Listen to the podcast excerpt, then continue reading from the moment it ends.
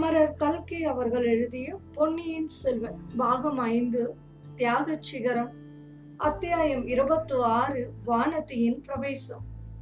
கோட்டைக்குள்ளே சின்ன பழுவேட்டரையர் பெரும் மனக்கலக்கத்துக்கு உள்ளாகி இருந்தார் வீர தீரங்களில் அவர் யாருக்கும் சொலைத்தவர் அல்ல ஆனால் தமையனாருடைய யோசனையை கேட்டு எந்த காரியமும் செய்து பழக்கப்பட்டவராதலால் இந்த நெருக்கடியான நிலையில் சிறகு இழந்த பறவையைப் போல தவித்தார். அன்று காலை முதல் ஒன்றன் பின் ஒன்றாக விபரீதமான செய்திகள் அவர் காதுக்கு எட்டிக் கொண்டிருந்தன.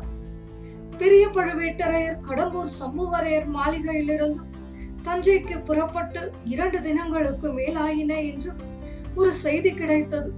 புயல் அடித்த அன்று கொள்ளிட நதியை கடந்து கொண்டிருந்த படகுகள் பல முழுகி போயின என்றும் அவருக்கு தெரிந்திருந்தது. சிறிது நேரத்துக்கெல்லாம் பெரிய பழுவேட்டரையரின் படகில் இருந்த ஒருவனை வந்து சேர்ந்தார். அவர் வந்த படகு முழுகி போயிற்று என்றும் தான் திணறி திண்டாடி கரையேறி வந்து சேர்ந்ததாகவும் கூறினார். இளவரசர் அருள்மொழிவர்மர் நாகைப்பட்டினம் சூடாமணி விகாரத்தில் மறைந்திருந்து வெளிப்பட்டார் என்றும் பெரும் ஜனத்திரளுடன் தஞ்சையை நோக்கி வந்து கொண்டிருக்கிறார் என்றும் இன்னொரு ஒற்றன் வந்து கூறினார்.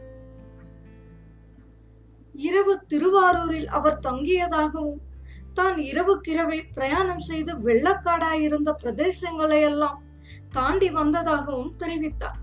இன்னும் சற்று நேரத்துக்கெல்லாம் சம்புவரையர் அனுப்பிய ஆள் ஒருவன் வந்து சேர்ந்தார்.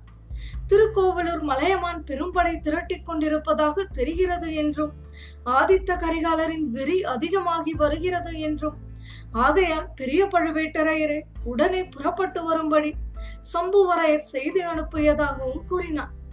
பெரிய பழுவேட்டரையரோ தஞ்சைக்கு இன்னும் வந்து சேரவே இல்லை. அவர் உடனே புறப்பட்டு செல்வது எப்படி? யமனும் அருகில் வருவதற்கு அஞ்சக்கூடிய அந்த வீரக்கிழவரை ஒருவேளை கொள்ளிடத்து வெள்ளம் கொள்ளை கொண்டிருக்குமோ என்று சின்ன பழுவேட்டரையர் கலங்கினார். இதற்கு அடுத்தபடியாக எல்லாவற்றிலும் பெரிய இடி போன்ற செய்தியை தெற்கே இருந்து ஒற்றர்கள் ஓடி வந்து தெரிவித்தார்கள். தென் திசையிலிருந்து தஞ்சைக்கு வந்த மூன்று பெரிய சாலைகளிலும் சேனா வீரர்கள் சாரி சாரியாக வந்து கொண்டிருப்பதாகவும் கொடும்பாலூர் பூதி விக்ரமகேசரியும் வருவதாகவும் அவர்கள் கூறினார்கள். இதை கேட்டவுடனேதான் சின்ன பழுவேட்டரையர் கோட்டை கதவுகளை எல்லாம் சாத்தி விடும்படி உத்தரவு போட்டார். உள்ளிருந்து யாரும் வெளியேறுவதையும் வெளியிலிருந்து உள்ளே வருவதையும் கண்டிப்பாக தடை செய்து விட்டார். வழக்கம் போல் அன்று கோட்டைக்குள் வந்து வேளக்கார படையினரை சக்கரவர்த்தியின் அரண்மனையை சுற்றிலும் காவலுக்கு அமைத்துவிட்டு தம்முடைய சொந்த படை வீரர்களை கோட்டை காவலுக்கு நியமித்தார் இந்த விவரங்களை எல்லாம் சக்கரவர்த்திக்கும் தெரிவித்து விட வேண்டும் என்று எண்ணினார். அதற்கு முன்னால் முதன் மந்திரி அனிருத்தரை கலந்து கொள்ள வேண்டும் என்று விரும்பினார். அனிருத்தரிடம் அவருக்கு அவ்வளவாக நம்பிக்கை கிடையாதுதான் என்றாலும் அச்சமயம் அவர் கோட்டைக்கு வெளியில் இல்லாமல் உள்ளே இருப்பது நல்லது. தம்மை அறியாமல் அவர் எதுவும் செய்ய முடியாது அல்லவா? அவரிடம் யோசனை கேட்டுக்கொண்டு காரியங்கள் செய்வதாக பாவனை செய்வதும் நல்லது. பின்னால் ஏதாவது தவறாக போனால் தம் மீது மட்டும் குற்றம் என்று யாரும் பழி சுமத்த முடியாது. சக்கரவர்த்தியிடம் தாமே நேரில் சொல்வதை காட்டிலும் அனிருத்தரையும் அழைத்து கொண்டு போய் சொல்வது சுலபமாயிருக்கும். இளவரசன் அருள்மொழிவர்மனும் அவனுக்கு பெண் கொடுத்து சம்பந்தம் செய்து கொள்ள விரும்பிய பூதி விக்ரமகேசரியும் சேர்ந்து சதி ஆலோசனை செய்து தஞ்சாவூரை கைப்பற்றுவதற்காகவே இரு பக்கம் இருந்தும் வருவதாக சின்ன பழுவேட்டரையர் நம்பினார். இதை பற்றி தாம் தனிப்பட கூறினார் சக்கரவர்த்தி நம்புவது கூட கடினமாயிருக்கும். முதன் மந்திரி அனிருத்தரும் சேர்ந்து சொன்னால் நம்பியே தீர வேண்டும் அல்லவா முதன் மந்திரி அனிருத்தரும் ஓரளவு கலக்கம் தான் இருந்தார். இளைய பிராட்டி குந்தவை அன்று காலை தஞ்சையை விட்டு போவதையே அவர் அவ்வளவாக விரும்பவில்லை. ஈழத்து ராணியும் பூங்குழலியும் காலையில் காணாமல் போனது அவருடைய உள்ளத்தின் அமைதியை ஓரளவு குலைத்திருந்தது. எங்கே போயிருப்பார்கள்? எப்படி போயிருப்பார்கள்? எதற்காக? என்றெல்லாம் எவ்வளவோ சிந்தித்தும் ஒரு முடிவுக்கு வர முடியவில்லை. பூதி விக்ரமகேசரி சைன்யத்துடன் வருகிறார் என்னும் செய்தி அவருக்கு பெரும் கலக்கத்தையே உண்டு பண்ணிவிட்டது.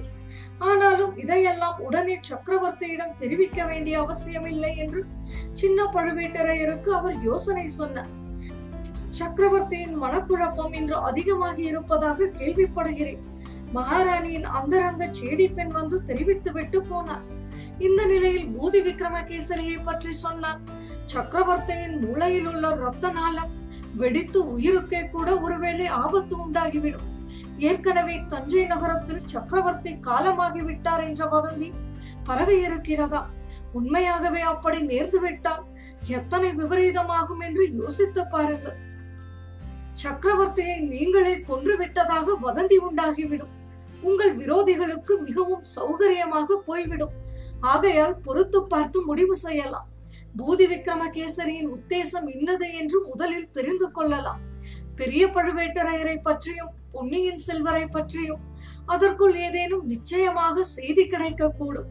அதுவரையில் பொறுமையாக இருங்கள் என்றும் முதன் மந்திரி அனிருத்தர் கூறியது காலாந்தக கண்டருக்கும் உசிதமாகவே தோன்றியது. அப்படியானால் சக்கரவர்த்தியிடம் சமயம் பார்த்து சொல்ல வேண்டிய காரியத்தை தங்களிடமே விட்டுவிடுகிறேன். கோட்டை பாதுகாப்பு காரியங்களை நான் கவனிக்கிறேன் என்று சொல்லிவிட்டு சின்ன பழுவேட்டரையர் முதன் மந்திரியிடம் விடை பெற்று கொண்டார். அது முதல் கோட்டை மதில் ஓரமாக சுற்றி வந்து கோட்டை பாதுகாப்புக்கு வேண்டிய முன் ஏற்பாடுகளை செய்து வந்தார்.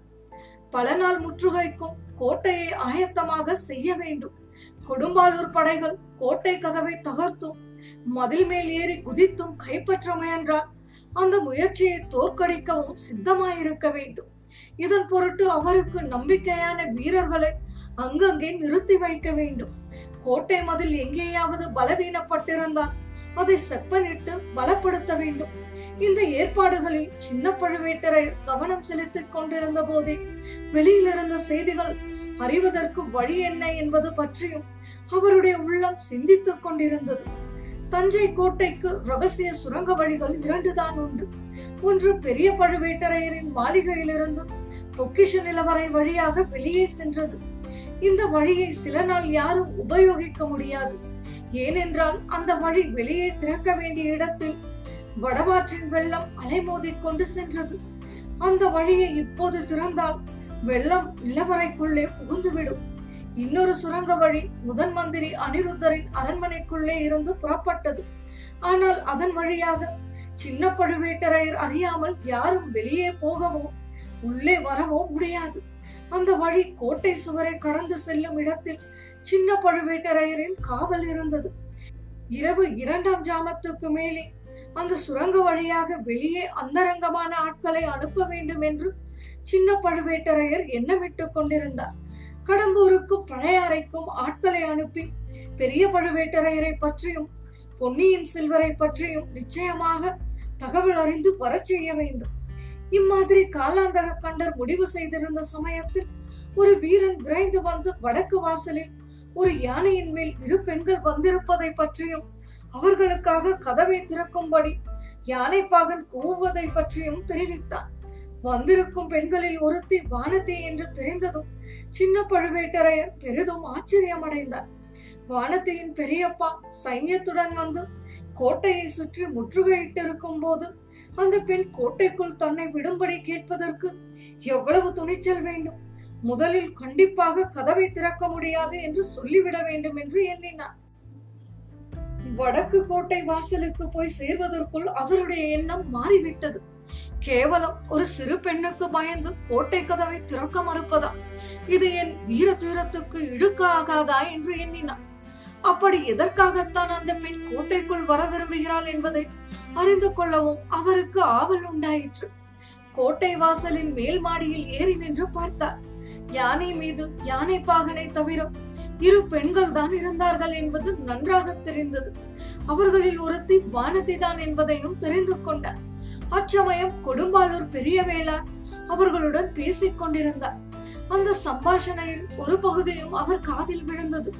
பெரிய வேளார் வானதியை கோட்டைக்குள் போக வேண்டாம் என்று சொல்வதையும் வானதி அதை மறுத்து உள்ளே போவேன் என்று பிடிவாதம் பிடிப்பதையும் அறிந்து கொண்டார் எனவே வானதிக்கு கதவை திறந்து விடலாம் என்ற எண்ணம் உறுதிப்பட்டது.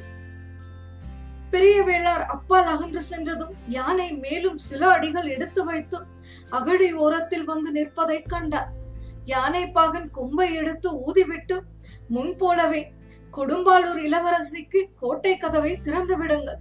பெரிய பழுவேட்டரையரிடமிருந்து சின்ன பழுவேட்டரையருக்கும் இளைய பிராட்டியிடமிருந்து சக்கரவர்த்திக்கும் செய்தி கொண்டு வரும் வானதி தேவிக்கும் உடனே வழிவிடுங்கள் என்று கூவினார் இதை கேட்டதும் சின்ன பழுவேட்டரையரின் மனதில் கொஞ்ச நஞ்சம் இருந்த சந்தேகமும் தயக்கமும் நீங்கிவிட்டன.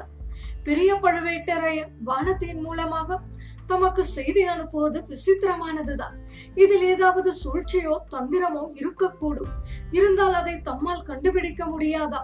இந்த சிறு பெண் தம்மை ஏமாற்றிவிட்டு தப்பி பிழைக்க முடியுமா? பார்த்து கொள்ளலாம். யானைப்பாகன் ஊதிய கொம்பின் முழக்கத்துக்கு பதில் முழக்கம் கோட்டை வாசல் மேல் மாடியிலிருந்து கேட்டது. தீவர்த்தி வெளிச்சம் தெரிந்தது. அந்த வெளிச்சத்தில் வேல்களின் முனைகள் ஒளி வீசி திகழ்ந்தன. வளைத்து நாணேற்றப்பட்டிருந்த வில்களில் அம்புகள் பூட்டப்பட்டு புறப்பட சித்தமாயிருந்தன. அவற்றுக்கு மத்தியில் ஒரு மனித உருவம் வெளிப்பட்டு வந்தது. கொடும்பாலூர் இளவரசியாருக்கு கோட்டை கதவு திறந்து விடப்படும் யானையையும் யானை மீது உள்ளவர்களையும் தவிர வேறு யாரேனும் பின்தொடர முயன்றால் உடனே யமனுலகம் சேர்வார்கள் என்று அந்த மனித உருவம் இடிமுழக்கம் போன்ற குரலில் கர்ஜனை செய்தது. இதை கேட்டதும் பூதி விக்ரமகேசரியும் அவருடன் வந்த ஆட்களும் இன்னும் சிறிது அப்பால் சென்றார்கள். கோட்டை கதவுகள் திறக்கப்பட்டன. அகழியின் பாலம் இறக்கப்பட்டது. யானை பாலத்தின் மேல் நடந்து சென்ற போது பாலம் அதிர்ந்தது. வானத்தைக்கு சிறிது அச்சம் உண்டாயிற்று. ஆனால் ஆபத்து ஒன்றும் ஏற்படவில்லை. யானை அகழியின் அக்கறையை அடைந்தது. திறந்திருந்த கதவுகளின் வழியாக கோட்டைக்குள் பிரவேசித்தது. மறுநிமிடமே பாலம் மறுபடியும் தூக்கப்பட்டது. கோட்டை வாசற் கதவுகளும் சாத்தப்பட்டன. வானத்தில் இருந்த யானைக்கு அருகில் சின்ன பழுவேட்டரையரின் யானை வந்து நின்றது. இளவரசி வரவேண்டும் வரவேண்டும் தங்கள் பெரிய தந்தை தடுத்தும் கேளாமல் தாங்கள் என் விருந்தாளியாக வர இசைந்தது பற்றி மிக்க மகிழ்ச்சி அடைந்தேன். தங்களுக்கு இங்கே எந்த விதமான தீங்கேனும் நேருமோ என்று அஞ்ச வேண்டாம் என்று சின்ன பழுவேட்டரையர் கம்பீரமான குரலில் கூறினார். ஐயா எனக்கு அத்தகைய அச்சம் சிறிதுமில்லை. நான் சொல்ல வந்த செய்திகளை சொன்ன பிறகு என்னை தாங்கள் பாதாள சிறையிலே அடைத்தாலும் கவலை இல்லை என்றால் வானதி. இத்துடன் பாகம் ஐந்து தியாகச் சிகரம் அத்தியாயம் இருபத்தி ஆறு வானத்தியின் பிரவேசம் நிறைவடைந்தது. இதுவரை நீங்கள் கேட்டது அமரர் கல்கி அவர்களின் பொன்னியின் செல்வன். உங்கள் கருத்துக்களை மின்னஞ்சல் ஊடாக தெரியப்படுத்தவும். மின்னஞ்சல் முகவரி Umachari two zero one five at Gmail dot com மீண்டும் அடுத்த அத்தியாயத்தில் சந்திப்போம். குரல் வண்ணம் உமாச்சாரி. நன்றி.